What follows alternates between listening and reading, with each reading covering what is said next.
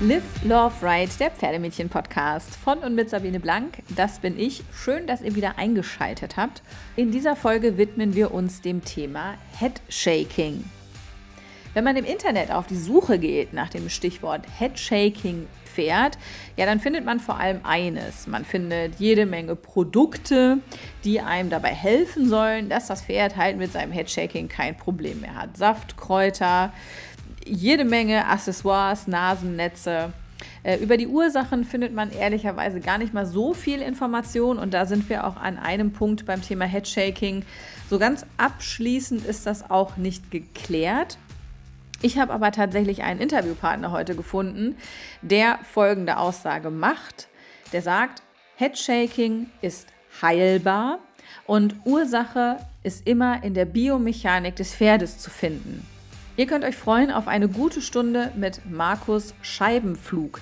Wir sprechen darüber, wenn die Ursache doch äh, biomechanisch ist, warum das Nasennetz äh, dann eigentlich so gut für viele Pferde funktioniert, warum die Brückenbildung beim Pferd so wichtig ist, warum sich Dehnung und Versammlung gar nicht ausschließen, sondern einander brauchen und ähm, ja, über viele, viele weitere Faktoren äh, rund um das Thema Headshaking, die Trigeminusneuralgie, der Trapezmuskel kommt äh, öfter, ich wollte gerade schon sagen zu Wort, aber er ist öfter unser Thema. Das alles äh, im Grunde, weil Markus sich einem Probandenpferd angenommen hat, der Bon Jovi heißt. Und ich bin ja bei den Bon Jovi Ultras, ähm, Always on a Bed of Roses, großer Seufzer, große Liebe also durch das Stichwort Bon Jovi wurde mir eben ähm, das Thema äh, von Markus äh, in meine Timeline gespült. Ähm, wer Bon Jovi ist, was das Thema dieses Pferdes ist, auch das erfahrt ihr in dieser Folge.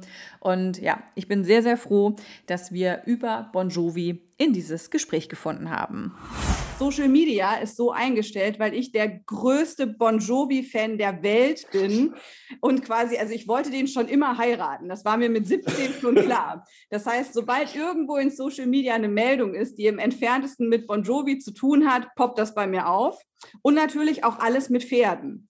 Und jetzt kommt ja bei dir Bon Jovi und Pferde zusammen, ähm, weil das ja im äh, Sommer ein, äh, ich sag mal, Charity-Projekt von dir war. Ein Pferd, äh, was du kanntest, was du zu dir genommen hast. Und äh, über diese ganze Geschichte bin ich auf dich und deine Arbeit ähm, aufmerksam geworden und bin dann wie in so ein Rabbit Hole bei Alice im Wunderland immer tiefer eingestiegen.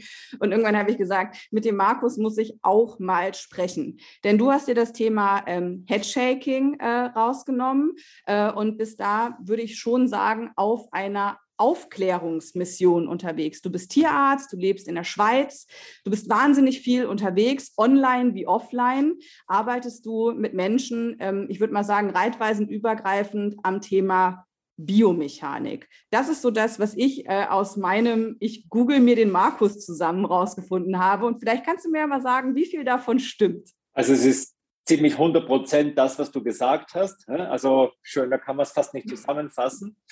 Äh, ich, ich bin eben äh, zwar gebürtiger Österreicher, lebe jetzt aber seit über zehn Jahren in der Schweiz, davor kurz in Kiel als Gestützleiter und äh, bin jetzt seit eben elf Jahren, zehn, elf Jahren in der Schweiz und habe äh, aufgrund dieser Handshaking-Geschichte, wo ich ja sehr, wenn man meine Geschichte kennt, mehr wie die Jungfrau zum Kind gekommen ist. Also ich habe ja nicht Therapie gesucht, sondern sie ist mir wirklich im wahrsten Sinne des Wortes in den Schoß gefallen. Äh, und wie ich das gemerkt habe, was ich da bewirken kann. Und die Biomechanik und dieses, äh, sage ich mal, ich habe das Rad nicht neu erfunden in meiner Reitweise, aber ich habe halt aufgrund meiner tierärztlichen Ausbildung äh, die Zusammenhänge zwischen, zwischen den ganzen Muskelketten und äh, die Verflechtung dann mit der Biomechanik schon natürlich immer schon auf, äh, in meinem Hinterkopf gehabt. So habe ich auch geritten und ausgebildet. Ähm, und habe schon als Student mir Pferde, die, sage ich mal, Zungenfehler hatten oder äh, Pass gingen, so Dressurpferde, die halt so äh, Schrittprobleme hatten, mir so ein bisschen Beibrot verdient, Taschengeld verdient. Und dann fingen irgendwann mal an, die, die taktunreinen Pferde zu kommen, wo halt die normalen diagnostischen Methoden bis hin zur Sintigraphie äh, keine, kein Ergebnis gebracht haben. Äh, und dann quasi die landeten dann meistens, also oft bei mir. Ne? Und wie gesagt, da war ja einer, der erste Headshaker war im Prinzip genau das Gleiche. Äh, das war ja auch ein, äh, ein Pferd, das nicht wegen Headshaking zu mir kam, sondern wegen, wegen einer äh, Taktunreinheit. Und äh, ich sagte, da war halt dann dieses, dieses Ei des Kolumbus, finde ich, das ich gefunden habe. Dass ich dachte, okay, das ist ein Zusammenhang. Ja, weil bis jetzt hat man bei Headshaking immer am Kopf gesucht, ja, was ja irgendwie naheliegend wäre. Äh, und ich habe dann quasi die Therapie gefunden, äh, hat es mir dann noch interessiert, habe eben, wenn man die Geschichte kennt, so ein bisschen kurz zusammengefasst, mich noch darum gekümmert, fünf, sechs andere Pferde zu suchen und geschaut, ist das Zufall, äh, ist das halt ja kein echter. Damals dachte ich noch, es gibt verschiedene Arten von Headshaking. und im Endeffekt ist es so, dass jetzt über fünf Jahre ich mit dem Thema sehr intensiv beschäftigt bin, selber 350 bis max, also zwischen 350 und 400, ich zähle nicht mehr mit, Pferde selber in der Hand gehabt habe mit Headshaking und bei jedem äh, bis jetzt noch funktioniert hat. Äh. Und wie du, wenn du auf Social Media warst, dann weißt du auch, ich habe so eine Gruppe, also ich sage immer so eine Selbsthilfegruppe äh, mit ein paar Leuten angefangen, wo wir jetzt über 4000 Mitglieder haben. Und es schwappt auch so leicht in diesen englischsprachigen Raum über. Es ist halt eine deutschsprachige Gruppe, aber äh, es spricht sich halt immer mehr herum, dass man mit selber was in die Hand nehmen kann. Äh, und und ich, ich, bin immer noch der Meinung, ich habe die Ursache gefunden, äh, dass man dieses wahnsinnige Leid, äh, jemand, der Trigeminusneuralgie beim Menschen hat oder kennt, man sagt immer, es ist eine Suizidkrankheit, also besser tot als noch einmal solche Schmerzen erfahren dann, dann versteht man vielleicht meine Intuition und, und meinen, meinen Ehrgeiz und meinen, äh, ja, also ich kann es fast nicht anders sagen, äh, dass, dass mein Leben ziemlich dominiert. Ne? Ja, ähm, vielleicht kurz die Geschichte zusammengefasst, wie das Thema Headshaking beziehungsweise auch die Therapie davon zu dir gekommen ist. Du hast ein Pferd gekriegt, was Headshaker war und das war aber quasi nicht der Grund, warum der zu dir kam, sondern der kam wegen einer anderen biomechanischen Auffälligkeit. Du hast das Nasennetz, was da an der Trense war, zwar gesehen, aber hast es einfach abgemacht, so nach dem Motto, ja, das, also vielleicht braucht er das, aber hier braucht er das nicht. Und dann haben die den abgeholt äh, und haben gesagt, aber krass, der shakt ja gar nicht mehr. Äh, und sozusagen, also ohne dass quasi, dass das dein Auftrag war, hast du das Pferd in seinem Headshaking therapiert und hast dann angefangen zu gucken und bist dann zu der These gekommen, dass es eben ein biomechanisches Problem ist.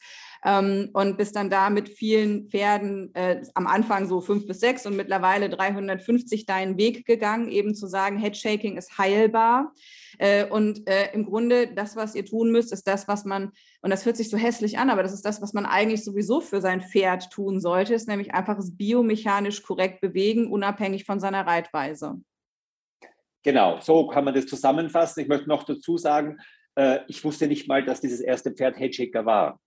Also äh, dieses Nasennetz, das, fand ich ja, ich meine, im, Nachhinein finde ich es ja richtig lustig, äh, weil ich kannte Headshaking nur aus der Literatur. Ich habe als Tierarzt davor nie wirklich einen diagnostiziert und gesehen und dachte mir noch, was ist das für ein Zeugs da auf der Trense, dieses Nasennetz? Warum soll der nur empfindlich auf Mücken am Nasennetz, also auf der Nüstern sein? Und habe das eben einfach abmontiert. Und erst dann, wie gesagt, beim Abholen wurde mir gesagt, dass er eigentlich auch Headshaker war. Also ich bin da völlig unbedarft daran gegangen. Vielleicht war das auch der Vorteil, weil ich da gar überhaupt keine, keine Vorkenntnisse in dem Sinn hatte. Und äh, zu, deinem, zu deiner Aussage, äh, äh, es reicht korrekt zu reiten, es reicht das Pferd biomechanisch korrekt zu, zu trainieren. Ja, eigentlich ist es, ist es nichts anderes. Ne? Äh, es, es klingt alles immer so einfach. Auch so wenn die Leute dann kommen und sagen, ja, bei dir muss man einfach nur vorwärts, abwärts reiten. Ich finde, vorwärts, abwärts ist eine der schwierigsten Lektionen überhaupt, wenn man das korrekt ausführen möchte. Ja, ich wollte gerade sagen, die Frage ist ja nicht, ob man das schafft, dass die Nase durch den Sand schleift. Die Frage ist ja, ob man eine korrekte Dehnungshaltung hinkriegt. Und ähm, ich habe das zwar eben so so in Anführungszeichen so einfach gesagt, aber ich bin ein perfektes Beispiel dafür, dass das trotzdem ein Pferdeleben lang schiefgehen kann. Also ich halte mich für einen interessierten und motivierten Pferdebesitzer, der auch zeitlebens immer mit Trainern zusammengearbeitet hat. Aber wenn ich jetzt rückblickend auf 15 Jahre mit meinem Pferd gucke und ähm, mein aktuelles Thema, was mich stark umtreibt, ist Tragfähigkeit. Äh, und da habe ich so viel verpasst und habe auch so viele Fehler gemacht äh, mit meinem Pferd, dass mir rückwirkend jetzt gerade auch vieles leid tut und dass ich schon auch so ein bisschen aktuell auch den Ansatz habe, und versuche auch äh, in meinem Podcast sozusagen über meine Fehler, die ich gemacht habe und was das eben am Pferd bedeutet und verändert hat, das einfach zu teilen, damit möglicherweise einfach diese Fehler sich nicht bei anderen auch wiederholen. Und ähm, Headshaking ist ja eine Ausprägung sozusagen, die das dann haben kann, ähm, wenn ein Pferd eben nicht korrekt gearbeitet wird. Denn wie gesagt, Nase durch den Sand ziehen ist es ja nicht. Ähm, und eben diese, es hört sich immer so an, ja, die korrekte Dehnungshaltung. Wenn es so einfach wäre, würden wir es ja alle machen. Ne? Also es ist ja immer so ein bisschen so, wir haben das theoretisch alle verstanden und in der Praxis kriegen wir es aber trotzdem wenig umgesetzt. Und das ist jetzt auch egal, ob an der Hand oder unterm Sattel es ist schon eine große Schwierigkeit. Wenn wir jetzt aber nochmal aufs Headshaking 1 zurückgehen, denn wenn man das anfängt zu googeln, dann findet man ehrlicherweise selten irgendwie die Verbindung direkt zur Biomechanik. Also was man oft findet, ist äh, entweder ein Produkt, was dir sagt, ich bin ein Saft und ich helfe gegen Headshaking, oder das ist die äh, 300 Euro Kräuterkur, mit dem sie ihr Pferd locker durch den Sommer kriegen oder halt auch diese verschiedenen Formen von Nasennetzen. Das ist das, was einem Google bringt. Viel auch mit Allergien, was das zu tun hat. Ähm, aber man findet eigentlich wenig Informationen, die sagt, es ist ein biomechanisches Problem. Das heißt, wir haben auch sozusagen in der Aufklärungsarbeit, das einfach hat sich das noch gar nicht flächig durchgesetzt. Was würdest du sagen, woran liegt das? Ich habe ja anfangs, ich bin ja eigentlich evidenzbasierender Mediziner und äh, mein erster Weg war ja, wie ich das gefunden habe, zu sagen, äh, ich muss da etwas beweisen wissenschaftlich, um eben quasi an die große Masse äh, beziehungsweise an meine Kollegen äh, ranzutreten und sagen, schau Leute, äh, da habe ich das Journal so und so XY, wir haben die Studie gemacht, es ist bewiesen. Ich kann es, mit, ich kann es ja auch jetzt schon quasi erklären, warum es funktioniert.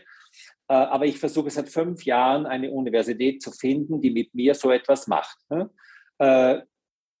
Ich, ich habe zehn Jahre an der Uni gearbeitet, äh, war trotzdem ein bisschen blauäugig. Äh, es gibt sogar äh, in Deutschland eine Universität, äh, die seit zehn Jahren äh, auf Headshaking äh, quasi forscht. Und denke mir, super, besser geht es ja gar nicht. Habe dort angerufen und außer ein arrogantes, wenn Sie, mal eine, wenn Sie mal eine Studie gemacht haben, können Sie sich ja wieder melden. Ne? Wow. Und da war ich dann ziemlich angepisst, ja, weil deswegen rufe ich ja an. Ich bin Praktiker, ich habe wieder die Ressourcen, ich habe die Idee, ich kann Ihnen völlig kostenlos, ich habe auch gesagt, mein Name muss nirgends erscheinen. Also ich bin überhaupt nicht äh, irgendwie Publicity geil gewesen. Also ich will einfach den Pferden helfen. Ne? Und ähm, ja, das, da ging halt dann bis zu, äh, ich habe im Endeffekt fünf Universitäten kontaktiert ich habe in, in, in Zürich dann äh, eine kleine Abteilung Biomechanik, Professor Weishaupt, einen Termin bekommen. Der hat das einzige, finde ich, Richtige gemacht. Der hat gesagt, ja, reden können Sie viel, wir besorgen Ihnen einen Headshaker und Sie zeigen einfach, was Sie meinen oder was Sie können. Ne? Und das war auch so. Ich dort, äh, kam dorthin, habe dieses Pferd noch nie gesehen, weiß aber schon, also äh, ich glaube, es von der Besitzerin vorlongieren lassen und nach drei Runden war das Pferd halt am Schütteln äh, Ende nie. Habe gesagt, okay, wir haben alles gesehen, habe das Pferd in die Hand genommen und habe innerhalb von zehn Minuten das Pferd shakefrei bekommen und lief also wirklich ohne einmal zu schütteln. Ja? Und äh, somit war im Prinzip reproduzierbar, was ich sage. Ich habe es auch erklären können. Professor Weishaupt war also völlig auch in der gleichen Richtung, dass er das verstanden hat. Hat halt dann gemeint, äh, ja, er hat halt leider nicht die Ressourcen. Es ist ein kleines Institut. Und äh, aber wenn ich Fragen habe, kann ich, also nach wie vor, ich habe auch Kontakt mit ihm immer wieder äh, und auch seine rechte Hand. Also äh, wir haben da auch einige habe ich Überweisungen bekommen, die sie zu mir weitergeschickt haben.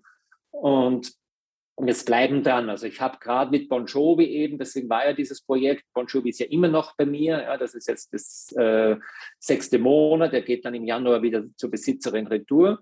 Und ich habe seit Juni eben äh, das Pferd permanent äh, äh in Behandlung. Also ich trainiere den, logiere den, reite und ich habe den regelmäßig zumindest einmal in der Woche mit Video aufgenommen während dem Training, immer also standardisiert, gleicher Winkel, äh, gleich Einheit 15 Minuten logiert und versuchen daraus über eine Bewegungsanalyse äh, wahrscheinlich, also wir haben da nur so ein Brainstorming gemacht, äh, vielleicht über eine Doktorarbeit, dann dieses Thema mit, mit meiner Methodik äh, aufzuarbeiten, so eine quasi eine, eine Einleitungsstudie zu machen. Mhm. Aber wie gesagt, ich bin da auch diese, diese Erklärung, weil vor mir war auch so ein bisschen das Thema, ja, Herr Kollege, es klingt alles schön, aber der Trapeziusmuskel hat keine Verbindung zum Trigeminus.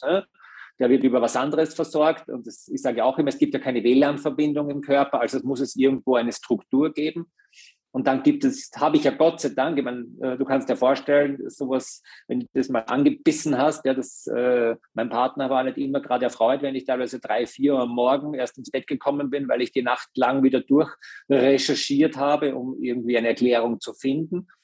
Und habe dann eben zufällig eine Mäusestudie, äh, eine Grundlagenforschungsstudie gefunden, die eben genau äh, zwischen Trapezmuskel und Trigeminus über, schon über Accessors. Also das ist ein bisschen sehr spezifisch, aber das ist bewiesen. Ne? Es ist bewiesen, dass hier eine Verbindung da ist über sogenannte, eine, über die Mikroglie, über das Bindegewebe der Nervenfasern. Äh, und das, auf den hänge ich im Prinzip auch meine, meine ganze These auf, weil ich bin schon so, dass ich eben nicht einfach behaupte, das ist so und so, sondern ich muss es beweisen können. Und jetzt haben wir ja, ähm, gut, jetzt haben wir wieder ganz viele, ganz viele Sachen, wo ich gerne Rückfragen stellen würde. Ich sortiere die mal. Also einmal der Bon Jovi, der, weil der also quasi ja auch unser Einstieg in unser Gespräch war. Das war ein Pferd, ähm, du kennst den aus einem Kurs, äh, wo du mal mit der Besitzerin in Norddeutschland auch schon gearbeitet hast. Und da habt ihr euch kennengelernt und dann wurde das auch, also der kam als Headshaker dahin und dann wurde das über dieses Wochenende auch schon besser.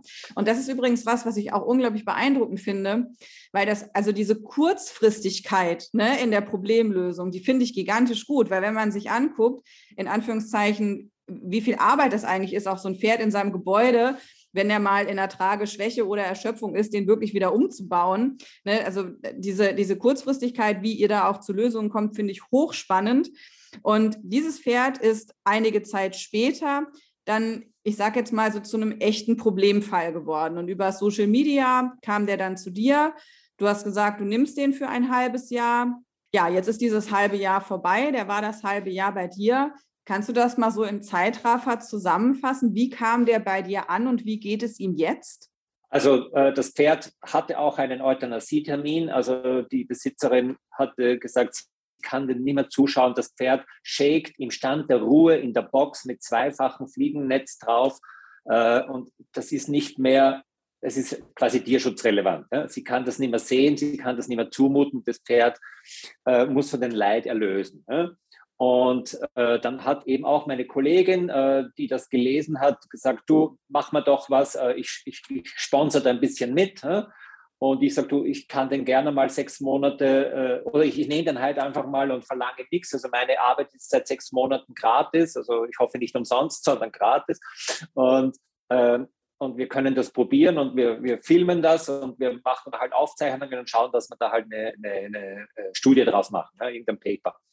Und dann habe ich da einen, einen, einen äh, Spendenaufruf gemacht, weil ich gesagt habe, okay, wir wissen alle, die Schweiz ist ja nicht unbedingt low budget. Äh, und wenn die, die Besitzerin aus Norddeutschland, wo die Einstellgebühren schon ein Drittel von dem sind wie hier in der Schweiz, habe ich gesagt, dann schauen wir, dass wir die Einstellkosten über Spenden finanzieren, was uns auch gelungen ist. Und äh, ich gesagt, er kam an äh, und war zum Glück so, dass ich in den, in den ersten paar Tagen schon so äh, habe ändern können, dass er zumindest in der Box keine Anzeichen gezeigt hat. Ja. Noch dazu muss ich dazu sagen, Bon Jovi ist nicht nur Headshaker, er ist auch Shiverer. Ne? Das heißt, er hat auch noch ein Shivering und noch dazu vorne, was auch ganz selten ist. Oh je. Äh, wo ich bei aber sage, mittlerweile glaube ich, dass es da einen wahnsinnigen biomechanischen Zusammenhang gibt, ne? weil jetzt nach sechs Monaten äh, komischerweise shivert er fast nimmer. Und äh, eben, er kam dann an und ich habe ich habe ihn äh, zuerst natürlich nur launchiert und das ging relativ schnell, relativ gut. Und äh, dann begann das Ganze zum Reiten und da hast du gemerkt, wo, wo, die, wo die Problematik liegt. Ja? Die Problematik in dieser festgestellten Rückenpartie er hat sich über Jahre nur in seiner Feststellung der Rückenmuskeln immer wieder bei Tragfähigkeit und wie korrekt oder was, welche Strukturen hat das Pferd sich zu tragen ja, und nicht, wie alle glauben, der Rücken tragt, sondern trägt, sondern eben sogenannte äh, Brückenbogen-Sehnenapparat, wenn man das schon auf gescheit sagen will. Äh, das heißt, das ist die Bauchspannung, die halt über dieses Rücken-Nackenband den Bogen spannt und die Rückenmuskulatur sollte eigentlich, sag mal, wie Omas Kissen einfach drauf liegen. Das ist äh, nur ein, ein, ein Fluchtmuskel, aber kein Bewegungsmuskel.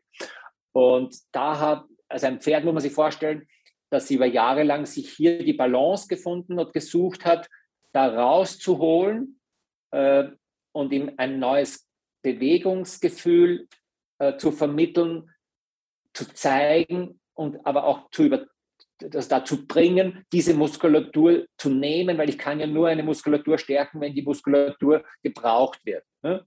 Weil mehr bringt ja nicht mehr. Das bringt ja nur, wenn es richtig ist, bringt es ja mehr. Ne?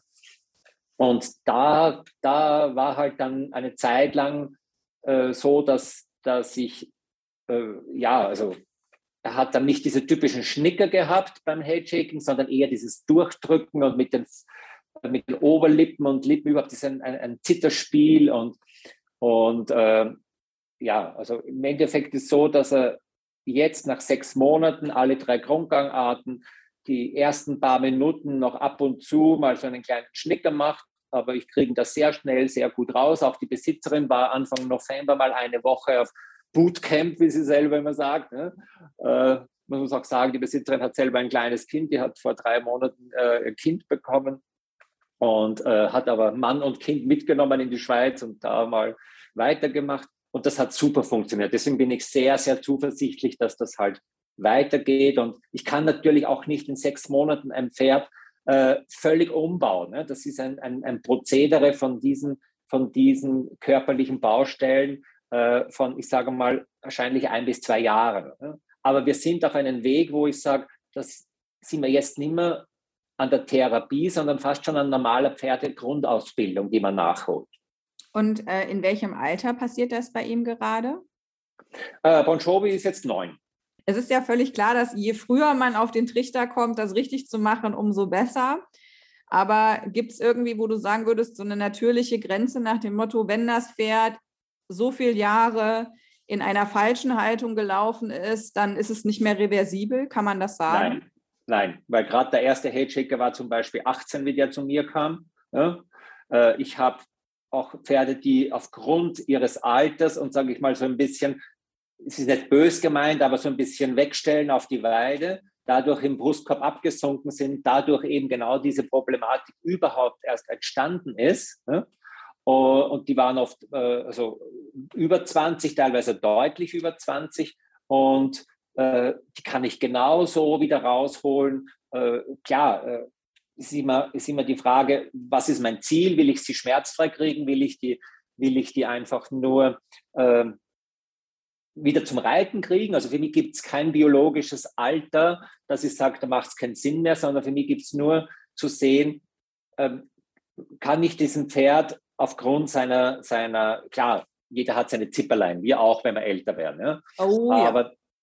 Aber das heißt ja nicht, dass wir dann uns einfach nur auf, auf die Couch setzen und warten, bis wir sterben. Ne? Weil das hilft auch nicht. Also, äh, man sagt ja auch, also äh, der Große bei den, bei den Humanmedizinern ist oft so, dass die Leute ja sollten im Alter dann ins Fitnessstudio gehen, weil die Muskelmasse ja im Alter schwerer zu erhalten ist und aufzubauen. Man geht halt, wenn man jung ist, um hübsch zu sein, um irgendwie am Markt realisieren zu können, sage ich mal.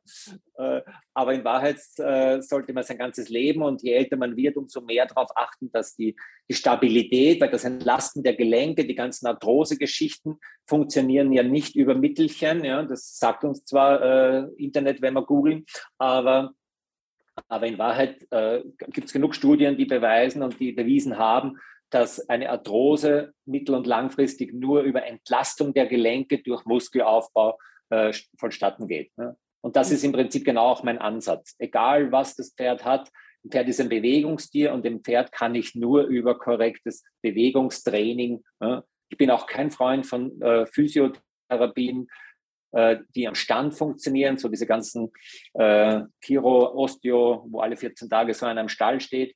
Äh, das Pferd ist einfach teilweise 700 Kilo schwer und das muss sich über seine eigene Mechanik quasi hier stabilisieren. Und dann nützt nicht, wenn ich da mal ein bisschen äh, hier ziehe und dort drücke äh, oder eine Nadel irgendwo setze, sondern äh, das muss ich halt trainieren. Ne? Also da ist so ein Gap aus meiner Pferdemädchenwelt geguckt. Du hast einerseits die Physios und Osteos, die kommen und ich sag mal, wenn die kompensatorische Strukturen auflösen, kann das sogar nachteilig sein fürs Pferd, weil Absolut. am Ende des Tages die machen die Kompensation ja nicht, um uns zu ärgern, so, sondern die verhindern damit ja was Schlimmeres. Und manchmal ist denen das wegzunehmen, ehrlich gesagt, nicht die beste Idee. Und dann ist auch, wenn du dann in die Reithalle guckst, naja, da kommt der ein und selbe Reitlehrer und macht mit jedem Pferd in jedem Alter, mit jedem Reiter in jedem Alter dieselben Übungen, weil er das schon immer so gemacht hat. Also da ist halt, das dazwischen ist, stehst du dann und denkst, Kacke, was mache ich denn jetzt? Und also ich persönlich habe irgendwann diesen Weg gefunden. Ich habe halt ein Webinar nach dem anderen gemacht. Für mich war Corona in der Hinsicht sehr, sehr gut, weil ich jetzt wirklich zwei Jahre lang quasi nur Theorie gemacht habe. Und langsam aber sicher komme ich an so Punkte, wo ich sage, einerseits rückwärtsblickend, uiuiui, da haben wir einiges verpasst, aber vorwärts kann man es jetzt halt anders machen. Und das ist halt so ein bisschen, finde ich, so ein praktisches Problem, weil du nämlich genau für dieses, wann ist es denn korrekt? Ja, also viele sehen das halt nicht. Die sehen weder, wie ein Pferd eigentlich bemuskelt ist, noch wie eigentlich ein, in Anführungszeichen, sich normal im Spannungsbogen bewegendes Pferd, wie das aussieht. Weil was wir eigentlich durch die Reithallen laufen sehen, gerade im Freizeitbereich oder das, was halt zwei Stunden einmal die Woche durchs Gelände schlurft mit hängendem Rücken, das ist ja das, was wir gewohnt sind zu sehen. Und das halten wir ja für normal. Und das ist ja meistens nicht gesund. Ich weiß, was du jetzt sagst, das klingt für mich immer oder klingt gerade so ein bisschen, wie wenn es nur die Freizeit, äh, Freizeitreiter betreffen würde oder halt die, die, die, die, die oder sportlich ambitionierten Amateure. Ich sage gleich mal vorweg, ich habe mein Leben auch nicht immer so geritten wie jetzt. Und äh, war auch unfair zu Pferden im Nachhinein. Und, und, und klar, ich, ich äh, jeder, ich sag, jeder hat, hat mal Fehler begangen. Man muss nur auch äh, erkennen, was zu ändern. Ne? Und, und ich bin schon bekannt als sehr ein großer Kritiker in allen Bereichen. Aber was ich gelernt habe, äh, aufgrund meiner Ausbildung und aufgrund auch meiner Tätigkeit an der Universität ist, ich muss immer alles erklären können. Es ist, ich sage nicht, es ist Kacke, sondern es ist Kacke, weil. Und das ist mein Anspruch. Ich, und äh, ich lege mich ja auch sehr gerne auch mit sehr äh, honoren Leuten an äh, und auch, äh, auch internationaler äh, Sport. Und das ist egal, ob das jetzt Dressurspringen oder Schieß mich tot äh, reiten ist. Äh, es gibt ein paar Parameter, da brauche ich gar nicht in meinem Leben noch irgendwie Olympia geritten zu haben kann ich erklären, warum das einfach nicht physiologisch oder gesundheitserhaltend ist, geschweige denn äh, gesundheitsfördernd. Ne? Und, und ich, ich weise diese Leute auch immer darauf hin und sage, schau dorthin, schau dahin. Und äh, ich glaube, ich bin rhetorisch nicht so schlecht da, drauf, äh, aber noch viel lieber ist es, wenn man es eben, wenn ich das Ganze in Lehrgängen vor Ort an einem Pferd zeigen kann. Ne? Mhm. Und ich lade diese Leute auch immer ein und sage, ihr müsst nicht einmal mit dem eigenen Pferd kommen. Wenn es ihr zwei Tage lang, ja, ich mache immer so Lehrgänge mit zwölf Pferde äh, am Tag, und wenn du zwölf Einheiten hintereinander und ich, ich moderiere wirklich jedes Pferd, das, das reinkommt, ja, äh, dann kriegst du in zwei Tagen so viel Know-how mit, schulst dein Auge und gleichzeitig aber auch noch die Erklärung. Und das, das kannst du aus keinen Videos, das kannst du aus keinen Büchern lernen, sondern weil jedes Pferd muss sich dort abholen, wo es jetzt gerade ist. Und deswegen bin ich auch so ein Gegner von Rezepten. Bei mir wird nie jemand einen Trainingsplan bekommen, weil das gibt es nicht. Ich muss, solange ich nicht erkannt habe, was muss mein Pferd ändern, wo ist die Problematik, kann ich auch nichts verändern, weil ich eben nicht das Auge dafür habe. Und auch beim Reiten, ich bin jemand, der der, egal welche Kategorie, also ich unterrichte wirklich von Anfänger bis, bis internationale Sportler. Und, und denen lasse ich etwas fühlen. Ne. Ich bin so ein, ein, ein Reitlehrer oder ein Trainer, der sagt, du musst das einmal erspürt haben. Ne. Und wenn du einmal, und das ist auch so das Konzept von mir, wenn du einmal gespürt hast, wie das richtig ist, willst du nicht mehr anders reiten. Das stimmt. Kann ich total bestätigen. Ich habe das Glück, dass meine Trainerin ähm, mich immer mal wieder überredet, ihre Pferde zu reiten. Und ich habe dann zwar immer ganz doll Angst, weil das sind Stuten und Stuten sind schon mal viel reaktiver als mein Wallach, den ich seit 15 Jahren habe. Und die gehen halt wirklich gut. Ja, und das ist so, ich muss mich da echt immer drauf einlassen und habe dann immer so, ich habe echt immer so ein bisschen Schiss in der Buchse. Aber das ist so gut und einfach dieses, genau wie du das beschreibst, wenn du so merkst, wie sich das anfühlt und wenn du dich darauf einlässt, dann steigst du halt ab und das nimmst du auch mit in deinen Sattel und das nimmst du mit in deinen Stall und das ist dann einfach so ein Ziel, was man auch irgendwie immer in den Knochen hat und das finde ich total schön. Und auch einfach dieser sehr positive Aspekt zu sagen, unabhängig von dem Niveau, auf dem du reitest oder deiner Sparte, man kann dir helfen und man kann diesen Pferden helfen. Und ähm, ich meine, gerade beim Headshaking, das ist echt keine Kleinigkeit. Ne? Also manchmal wird ja so getan, als wäre das in Anführungszeichen eine Verhaltensauffälligkeit. Und dann gibt es sogar Pferde, die werden sozusagen dafür abgestraft, dass sie, äh, dass sie da schnicken. Und das, vielleicht können wir da einfach kurz nochmal auch einen Schlenker machen zu der Ernsthaftigkeit, die das hat, weil also das schlimmste Stadion davon ist ja, dass Pferde gegen die Wände springen, weil die sich selber nicht mehr aushalten. Und ich habe jemanden in der Familie mit Trigeminusneuralgie und ähm, das ist einfach das ist so, so schlimm. Und wenn ich dann halt sehe, in Anführungszeichen, dass die Pferde dafür einen Gong kriegen, ja, da brennt auch in mir was durch. Ja, und äh, wie du sagst, das ist, äh, Headshaking ist nicht Headshaking. Also wir klassen, es gibt mehrere Einteilungsarten. Ich halte mich immer noch an, an, an eine Einteilung über fünf Grade. Äh, und, und wenn man sich vorstellt, der erste Grad wird meistens nicht bemerkt, weil das ist eben so zufällig ab und zu mal. Ja, und das könnte ja wirklich, dass da eine Fliege war. Äh, und, und deswegen quasi mal ein, eine Bewegung äh, vom Kopf, wie eine Abwehrbewegung äh, sein könnte. Das geht eben bis zu Grad 5. Und das sind wirklich bizarre Verhaltensmuster, wo du, wie du sagst, das Pferd bis zur Selbstzerstörung teilweise gegen die Wände springt, um einfach, einfach diesen Schmerz nicht mehr zu spüren. Und, und wenn ich oft gefragt werde, ich kriege oft Videos zugeschickt, bist du der Meinung, ist das Hate-Shaking oder ist das was anderes? Und, und wie klassifizierst du das und, und ab wann ist es Hate-Shaking? Und dann sage ich, da braucht es ja gar nicht viel in Kliniken herumfahren. Ab dem Moment, wo ein Pferd reflektorisch, sprich unwillkürlich, es kann es selber nicht steuern, eine Bewegung macht mit dem Kopf, ist es eine Trigeminusneuralgie oder zumindest eine Trigeminus, also äh, vermittelte Bewegung. Ja. Es kann jedes Pferd einmal aufgrund, aber es ist auch da eine Fehlhaltung, aber auch einzelne mal äh, solche Schnicker haben. Das ist wie bei uns, wenn ich sage immer dieses Musikbein oder in Österreich sagt man das narische Bein. Ja, wenn man sich das anschlägt am Ellbogen, dann fährt einem auch so ein, ein, ein, ein, ein Blitz durch den Körper. Ja. Und das kann jedes Pferd mal haben. Ja? Aber es ist immer die Frage, wie oft tritt das auf? Einmal in zehn Jahren oder eben regelmäßig oder eben diese saisonalen, also die halt dann nur im Sommer, da glauben alle so, ja, das hängt eben deswegen auch diese, diese Idee, dass sie manche hatten wegen Allergien äh, oder, oder Pollen oder eben Fluginsekten. Aber, aber, da würdest du sagen, ist nicht so? Also wenn das nur nee. im Sommer auftritt?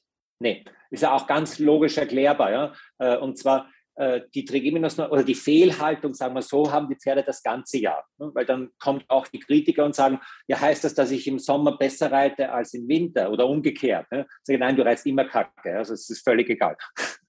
nee, äh, sondern musst dir vorstellen, diese Reizschwelle, die Reizschwelle dieses Nervs ist, ist abhängig von seinen Auslösern.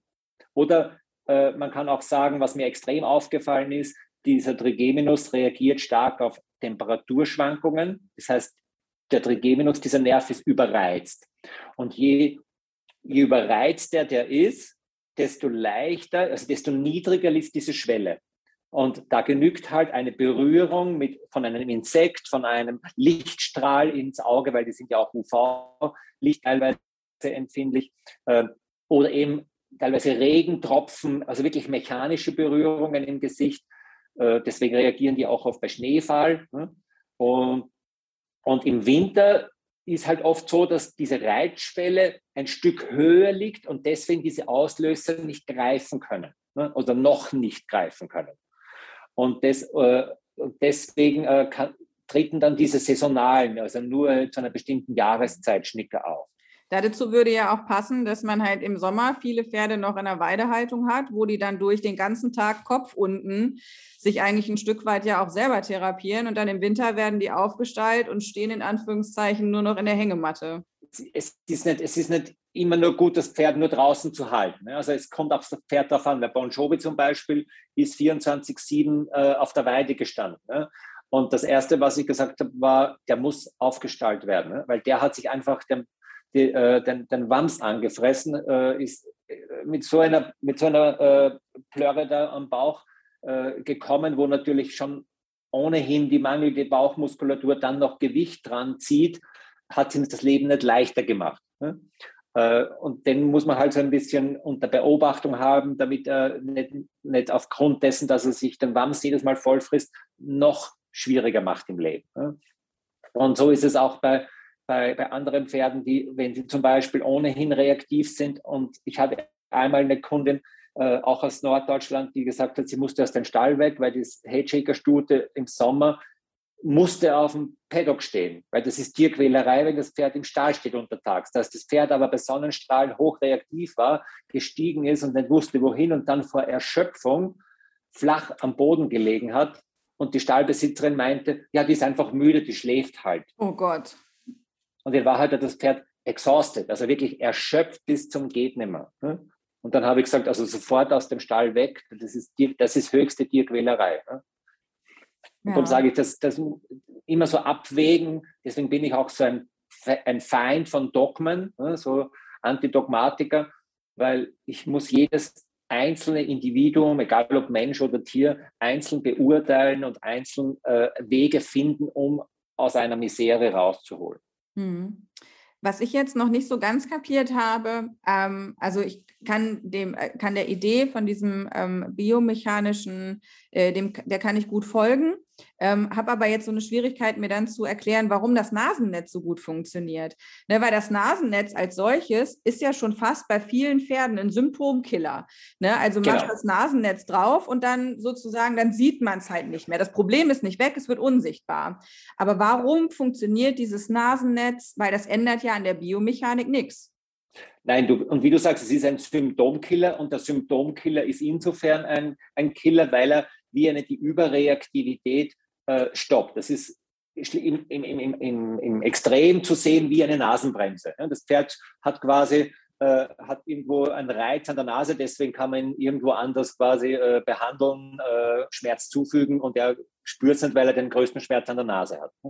Und dann, äh, bei diesen Pferden, die so überreaktiv sind, deswegen ist auch so unterschiedlich, manche Nasennetze liegen zum Beispiel ganz eng an, die sind wie, wie so Strumpfhosen und die Pferde haben deswegen dann quasi keine, keine Reaktionen, keine Schüttler, äh, weil durch diese Kompression, diese Nervenendigungen so ein bisschen wie, also betäubt ist, ist, ist falsch ausgedrückt, aber beruhigter werden. Ja? Die, die, kalmieren, die, die werden irgendwie so, ja, so, wie so ein Sandershirt bei, bei Hunden, ja? die Angst haben, dass man damit Druck so ein bisschen äh, ihnen Sicherheit gibt. Und da ist es halt so, dass diese Nervenendigungen äh, bei dieser Hedgehog ist auch so, wenn ich die kurz nur antipse am Kopf, dann sind die wie elektrisch. Wenn ich aber flächig die Hand auf die Stirn lege und mit Druck, dann entspannen die. Dann kann ich so richtig äh, wie Stress rauskriegen. Und man kann das vergleichen. Es gibt ja auch bei Menschen oft so, so Hyperalgesien am Körper. Wenn ich da ankomme, ist wie so ein Blitz. Wenn ich da aber mit Druck auf der ganzen Hand draufdrücke,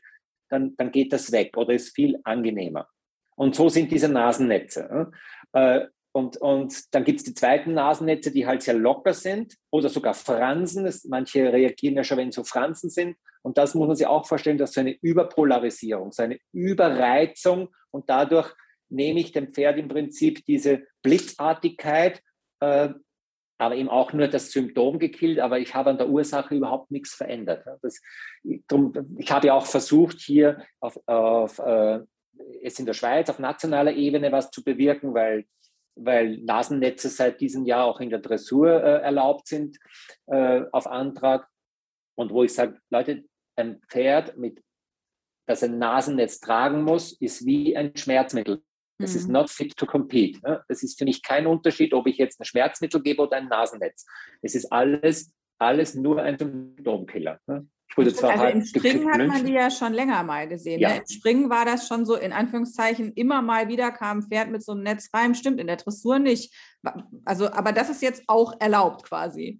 In der Schweiz ja, Ja. auf Antrag. Also es muss sogenannte äh, Medikationsprotokoll, also du musst, und dann noch dazu, äh, es muss ja bestätigt werden, dass das Pferd krank ist. Deswegen darf es ein Netz tragen. Oh Gott.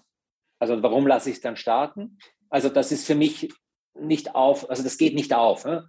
Und äh, aber ich, klar, äh, kann man nicht auf der einen Seite sagen, okay, äh, der Dressur geht es nicht, aber im Springen haben wir es schon immer gemacht und äh, dann ist es vielleicht, manche sagen dann, ja, das ist zum Schutz des Reiters, weil wenn ein Kopf schlagt, dann schlagt er sich nicht über dem Hindernis äh, die Birne ein.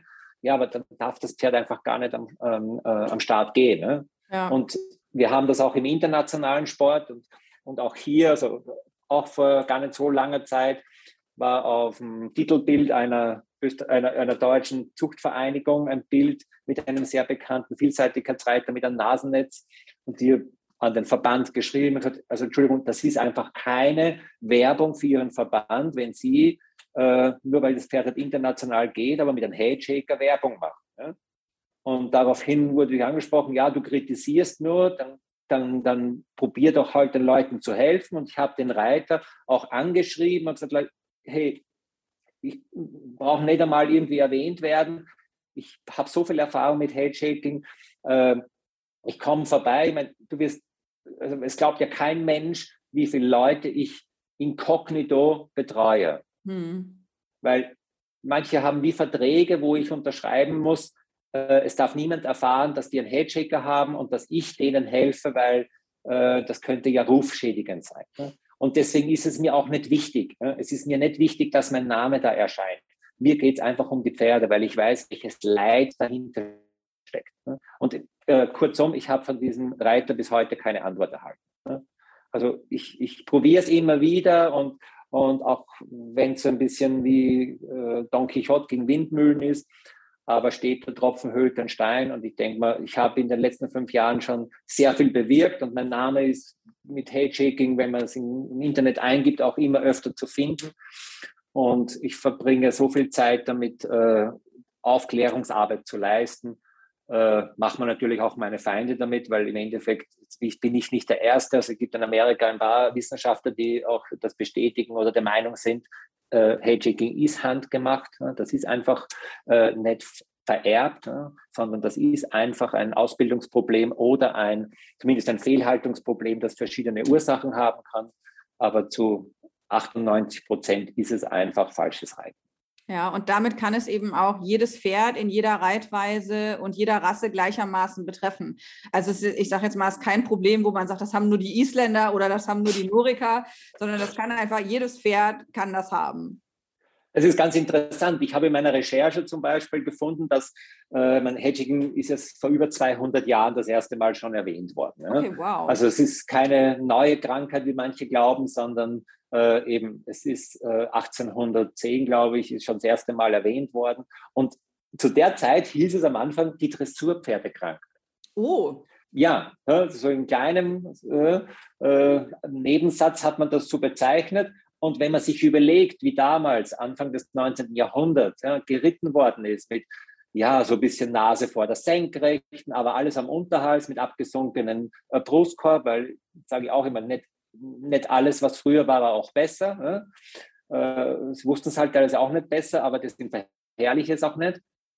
Äh, und, und diese, diese, dieses Absinken des Widerristes und dieses Hahnige, wo eben dieses Aufgekropfte am Unterhals, das ist halt so ganz typisch für diese Fehlhaltung, wo eben dieser Knick hinterm Widerriss, diese zwei, drei Zentimeter, wo der Widerriss in den Rücken übergeht, diese Prädilektionsstelle, die halt dann das Problem ist. Ne? Ich, äh, ich bin eben auch, wie du sagst, äh, mittlerweile, ich kenne fast keine, also ich kann keine Rasse nennen, die nicht betroffen ist. Es gibt ein paar Rassen, die aufgrund ihrer Exterieur, ihres Exterieurs, sage ich mal, so ein bisschen eher dazu neigen. Aber was ganz deutlich ist, ist gewisse Reitweisen.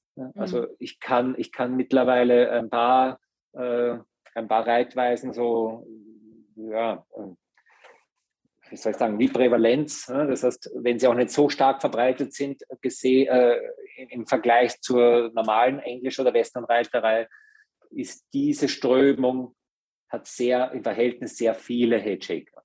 Ja, ähm, also ich, da habe ich jetzt zwei Anschlussfragen. Das eine ist ähm, auch dieser Faktor, wir sehen das ja ganz oft, finde ich, leider auch reitweisen unabhängig, dass sehr viele Pferde auch aus Angst der Reiter sehr stark überzäumt geritten werden und dann einfach durch diese äh, Haltung auch zum Teil ein gutes Stück hinter der Senkrechten wirklich ne, schon dieser, dieser dicke, fette Unterhals äh, eine Sache ist, die so mit als erstes sich ausprägt. Äh, Rücken- und Gruppenmuskulatur sucht man dafür vergebens. Das sind ja so Kandidaten, die sind dann prädestiniert äh, später dann für dein Programm. Und ich sage das jetzt nur so zynisch, weil es mich auch wirklich, also das, das macht auch viel mit mir. Ähm, und das andere ist aber eine so eine Trendgeschichte, die mir, also die mir gerade in Social Media immer präsenter wird, sind so Leute, die mit so schon fast Hand auf Brusthöhe irgendwie jetzt sagen, also wie sagen die, wir machen Vertikalreiten, wo ich mir immer schon denke, Mäuschen, dein Pferd hat eine horizontale Wirbelsäule, viel Erfolg mit dem Vertikalreiten, aber das ist so, da werden die so irgendwie alle, Hauptsache der Kopf ist irgendwie nach oben, aber was vor allem passiert, ist, dass sie schon fast so schwanenhalsartig dann so irgendwie da alles wegdrücken. Man sieht irgendwie in der Mitte ist schon, sitzen die in so einem Loch, aber Hauptsache der Hans guckt in die Luft. Ja, also was ist mit den Leuten los? Wer kommt auf solche Ideen? Was noch viel schlimmer ist, das sind teilweise aber auch Leute, die, die von sich behaupten, äh, biomechanisch korrekt zu reiten. Ja, deswegen ist Biomechanik ja, so ein abgedroschenes sagen, das, das schreiben ja. die ja dann in ihren Texten immer dazu, genau, ne? dass das ja jetzt total korrekte Dehnungshaltung ist und das Pferd muss hier oben hin und das ist alles total gesund, was wir hier machen. Na, ich habe erst vorige Woche wieder so eine Diskussion gehabt mit, mit äh, eben so Vertikalreitern, wo mir gesagt worden ist, eben äh, mit, wie mit einer Balkenwaage, weißt Also wenn der Kopf hoch ist, dann geht die Hinterhand quasi unten. Und ab dem Moment, wo, wo der Kopf tief ist, muss ja im Prinzip die Hinterhand weg sein. Ja? Äh, ich habe versucht, einer Dame zu erklären, dass die Wirbelsäule kein, kein, kein Balken ist, sondern wie eine Fahrradkette. Und wenn sie eine Fahrradkette mal nehmen sollte und das vordere Ende hochnimmt, dann wird sich in der Mitte einfach ein Loch bilden, ne? also ein, ein, ein, Bauch bilden, der nach unten hängt, diese durchhängenden Rücken. Ne? Wie, du, wie du wahrscheinlich auch schon bemerkt hast, ist dieses sehr sektenhafte äh, und ich sage immer so eine Mikrokosmos lebende, wir klopfen uns alle auf die Schulter, wie toll wir nicht sind, die erreichst du auch nicht mit Argumenten, ja? auch nicht mit Fakten. Ja? Also, und mein Spruch ist immer, du kannst die nicht alle töten, also musst du versuchen, äh, ihnen halt irgendwie aus dem Weg zu gehen. Ich schaffe es nicht immer, weil mein Herz blutet, wenn ich solche Pferde sehe und wenn ich sehe, wie die quasi geschleudert werden, wie die, die Scherkräfte äh, in den engen Wendungen voll auf die Gelenke gehen, auf die, auf die Innenkanten der, der Gelenkflächen, äh, geschweige denn von den, von den Unmutsäußerungen mit angelegten Ohren und, und schieß mich tot, was die alle durchmachen. Ja. Aber ja, äh, ich habe letztens auch einen guten Spruch und das ist wirklich auch, das zieht sich so mein Leben. Ich muss nicht sympathisch sein, ja. Ich helfe Pferden. Das stimmt, das stimmt. Und wer heilt, hat recht.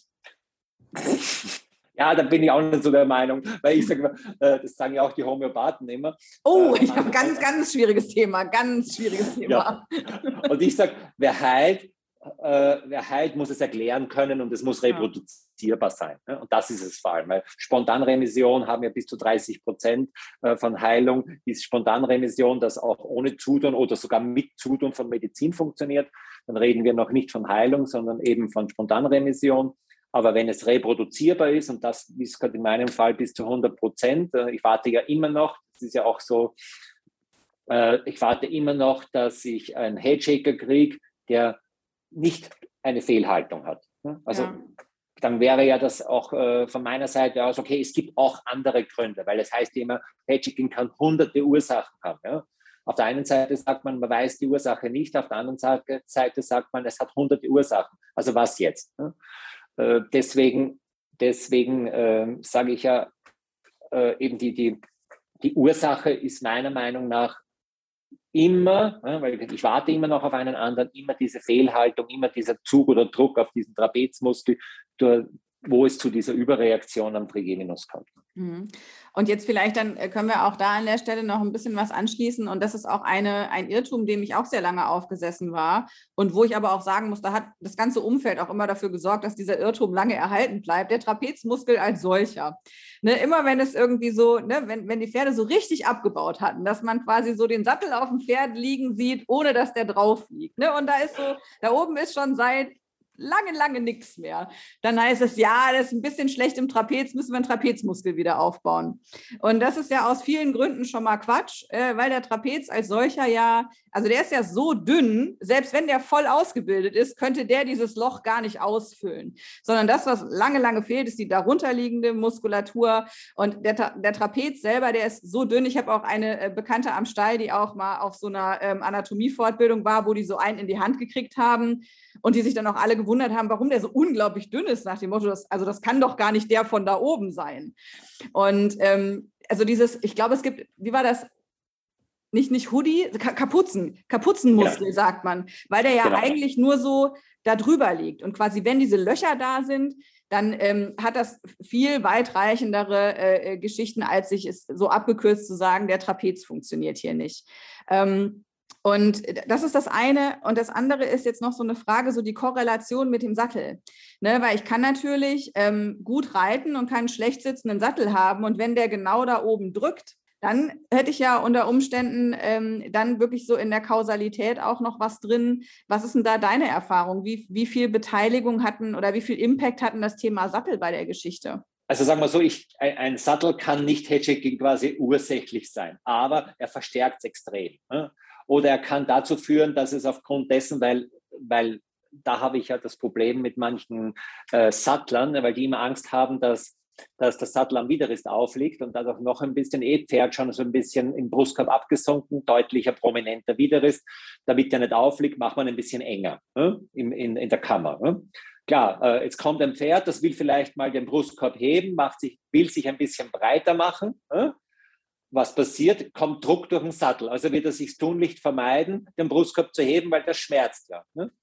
Und das heißt, dass einer der wichtigsten Sachen für mich ist, ist eben, dass, dass diese Kammer vorn weit genug ist, um überhaupt einen beleidigten, äh, beleidigten Trapezmuskel wieder äh, erholen lassen zu können.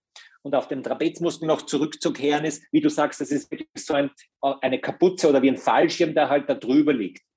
Äh, warum der so speziell ist, muss man so ein bisschen Fachwissen einbringen. Und zwar, der Trapezmuskel ist aus der Embryologie heraus, also aus der ursprungsgeschichtlichen Entwicklung, sehr nahe dem Hirn. Das heißt, wir haben, wir haben äh, eine Verbindung mit dem Trapezmuskel äh, zum Hirn, der aufgrund der, der Entstehungsgeschichte sehr nah beieinander liegt. Der hat sich aufgrund der bla bla bla halt räumlich nach hinten verlegt, aber der ist, der ist äh, sehr, sehr nahe, äh, deswegen auch die Verbindung zu den Gehirnnerven. Ja? Und das ist das, was mich so interess extrem interessiert und, und Verbindungen gesehen habe, äh, weil warum, warum hören diese Pferde, wenn der Trapezmuskel aufgeht und der Rücken frei ist, auch zum Beispiel äh, die Zungenfehler auf? Und die Zunge wird auch von einem Gehirnnerv innerviert. Ne? Oder was eine, eine, eine Kombination ist, die ich bei einem Headshaker, einer Headshaker-Stute gesehen habe, ist, die hat zwar geschüttelt, aber was noch viel schlimmer war, die hat 30 Minuten beim Reiten durchgehustet. Ach Gott. Also immer wieder angeschlagen, immer wieder angeschlagen mit dem Husten. Und die war endoskopiert bis in St. Nikoleinstag. Also die war lungenmäßig und kehlkopfmäßig völlig in Ordnung.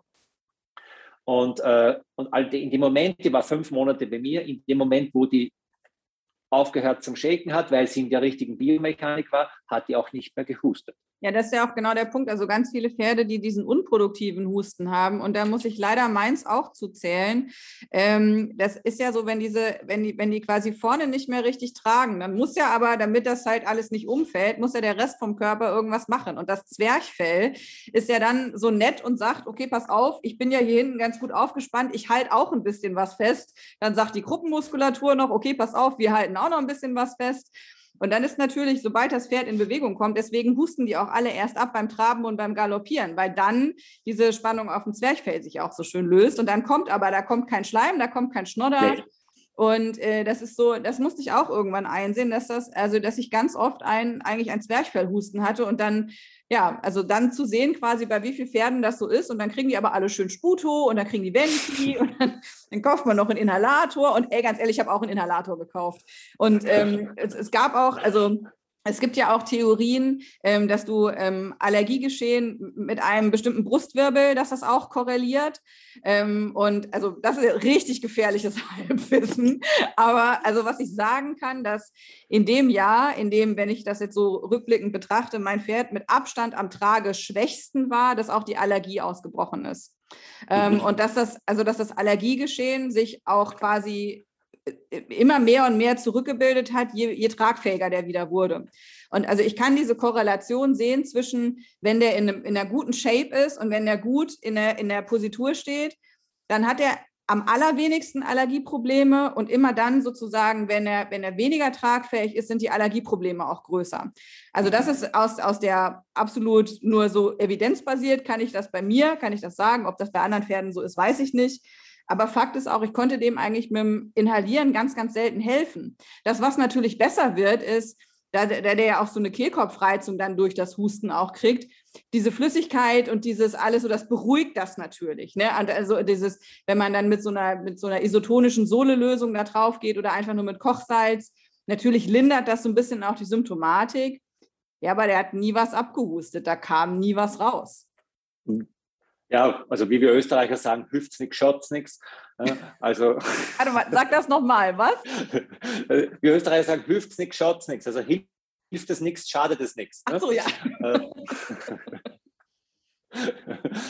Äh, und ich habe ja auch, ich habe eine Sohlekammer bei mir im Stall installiert, äh, weil ich auch eine Zeit lang gesehen habe, dass, dass auch Headshaker gerne mal so ein bisschen Schleim schon auch auf der Lunge haben. Und äh, wie gesagt, einfach nur auch als Wellness äh, mal die ein bisschen zu entschleimen, ohne da großartig mit, mit Schleimlöser, weil die kriegst du oft mit Schleimlöser auch nicht raus.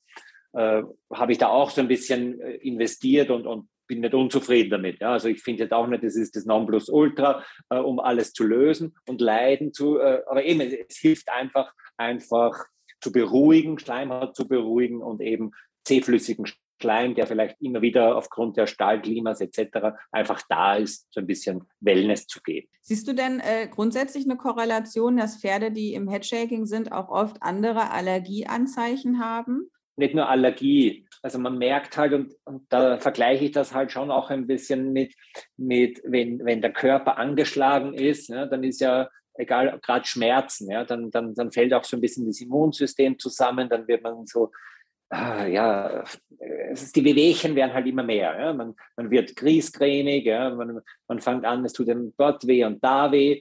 Und man heißt ja nicht umsonst Mensanum, Corporum Sanum.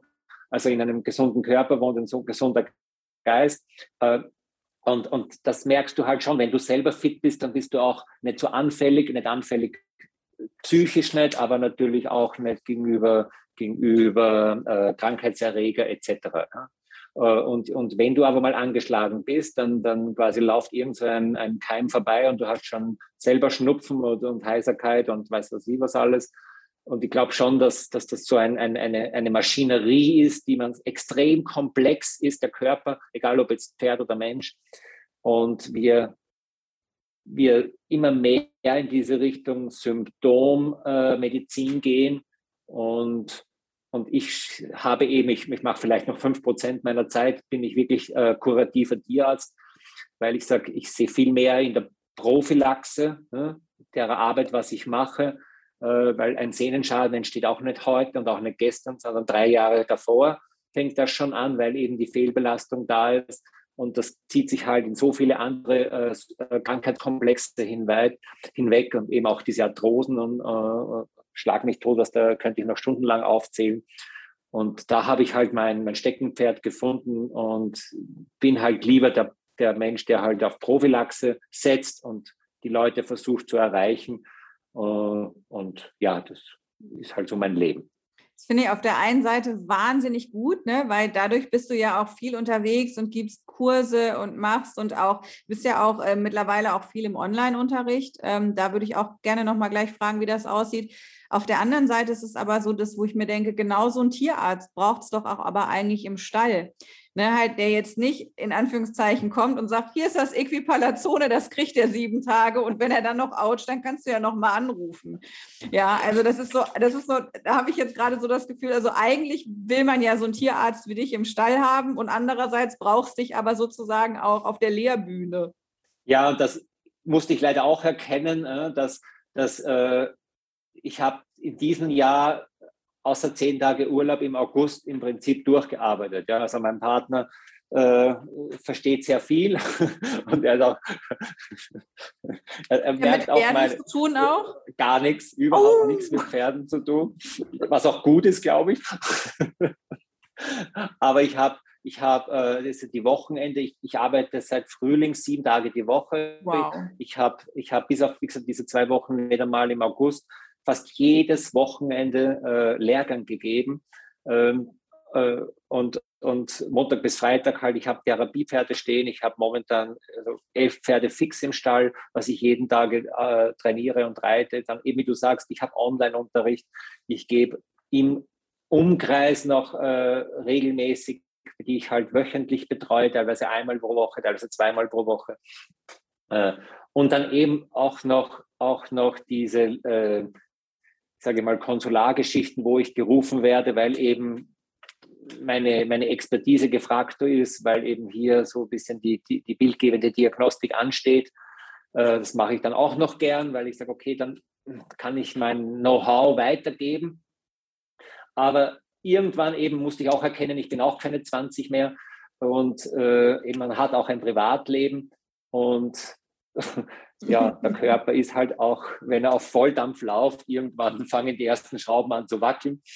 Und ja, ich kann, ich musste auch erkennen, ich kann nur dann den Pferden helfen, wenn ich auch halbwegs gesund bleibe. Ja? Und wenn ja. ich immer 120 Prozent arbeite, wird das nicht so lang gehen. Ja, ja ähm, das heißt aber auch, ähm, wenn ich jetzt quasi mit dir zusammenarbeiten will, sagen wir, ich bin Pferdebesitzer irgendwo Deutschland, Österreich, Schweiz. Es gibt durchaus auch Online-Möglichkeiten zu sagen, so konsultativ, präventativ.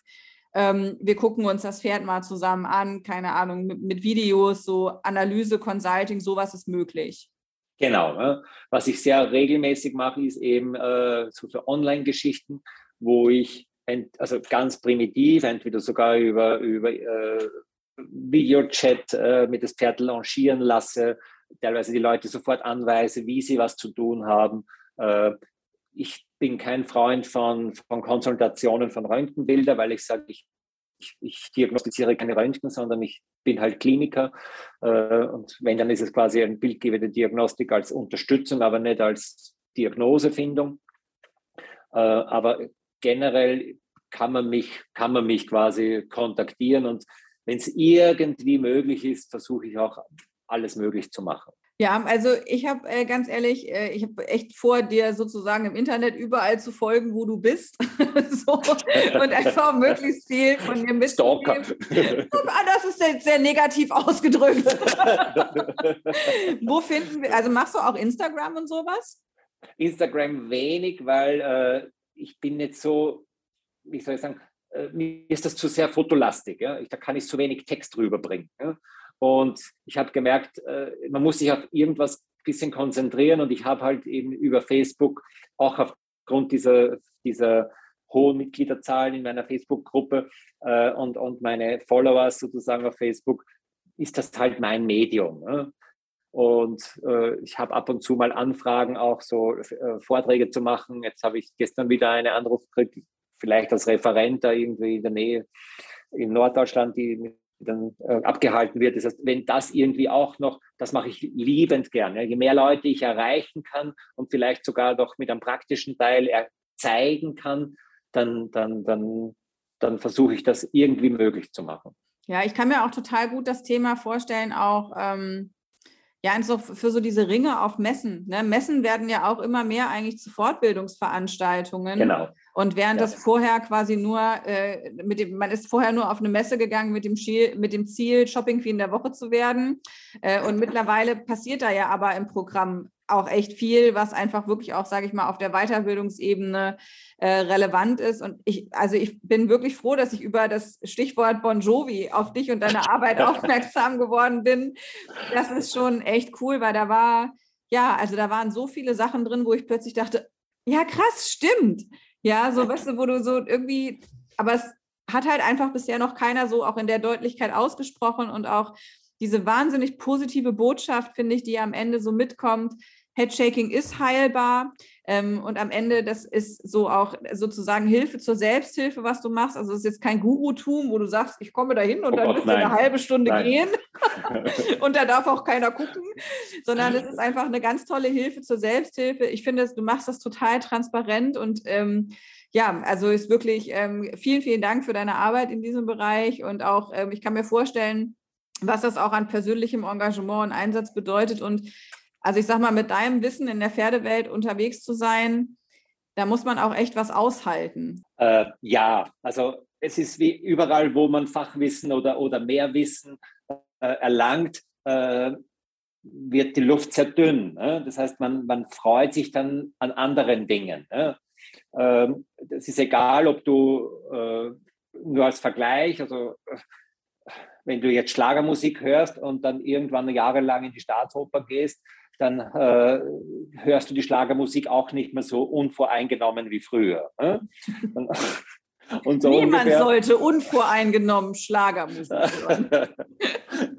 Und das ist auch einer der, einer der schönsten Komplimente, die ich kriege von Leuten, die, die nach einer gewissen Zeit mich wieder treffen und sagen, weißt, auf der einen Seite habe ich sehr viel mitgenommen äh, und du hast meinem Pferd und mir sehr viel geholfen. Auf der anderen Seite, ich kann auf keine Turniere mehr gehen und zuschauen, weil früher habe ich das alles bewundert und wie schön und spektakulär und gut. Und jetzt tut mir selber das Kreuz weh und alles Mögliche, wenn ich die Pferde laufen sehe. Und dann sage ich, das ist für mich der beste Feedback, dass ich die Leute ein, ein Auge geschult habe und auf etwas hingewiesen habe, äh, um nicht sagen, alles ist Kacke, sondern die erkennen, warum etwas Kacke ist.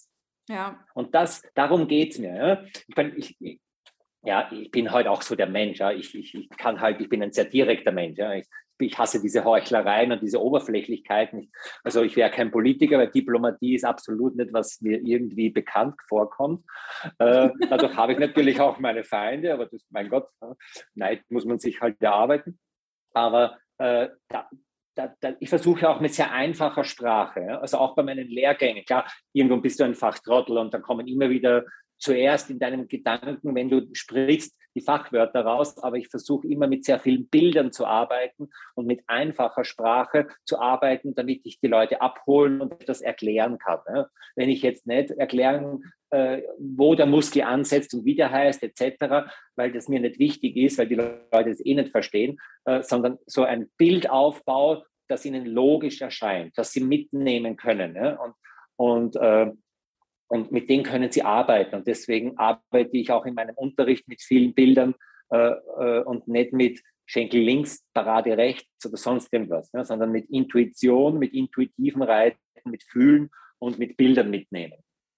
Ja, und also ich glaube auch, dass so ein Punkt, an den wir irgendwie dann auch kommen können, das haben wir ja im Verlauf unseres Gesprächs schon mal gehabt, wenn du einmal draufgesessen hast und so angefühlt hast, wie das sein kann. Ne? Also das ist, finde ich, so, das ist wirklich so ein, so ein Ziel und da kann man sich dann ja auch hinarbeiten. Und dann, also ich glaube, dann, wenn man sich wirklich darauf einlässt, dann spürt man ja auch, ob man in die richtige Richtung unterwegs ist.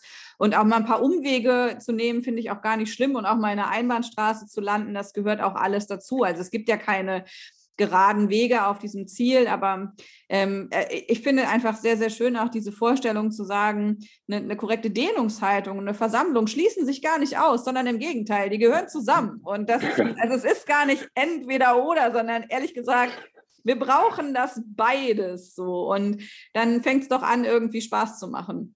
Absolut, ja, absolut. Und und äh, wenn ich das loslöse, äh, quasi das, das heißt, okay, äh, wenn ich eine Pirouette reitet, dann, dann quasi kann das Pferd äh, irgendwie, weiß nicht, den Unterhals anspannen. Nein, das darf es nicht. Ne? Das heißt, die Dehnungshaltung, für, was du meinst, ist wahrscheinlich eben dieses Vorwärts-Abwärts. Äh, ich sage immer, Dehnung muss bis in die, in die höchste Versammlung mitgehen, sprich am Nackenband muss Zug da sein, damit der Widerrist nicht nach hinten abkippt, damit eben nicht das Pferd in die Badewanne fällt und einen Hohlrücken macht. Äh, aber klar wölbt sich halt dann der Hals dementsprechend und die Dehnung ist quasi nicht lang vorwärts, abwärts, sondern halt dann nach aufwärts gewölbt. Ja? Aber Dehnung ist es trotzdem oder, oder, oder Zug am Nackenband, sagen wir so. Und eben wie du, wie deswegen, äh, wenn ich Lehrgänge, ich habe auch Lehrgänge gemacht auf sehr hohem Niveau, ja, wo halt nur M- und S-Reiter dabei waren.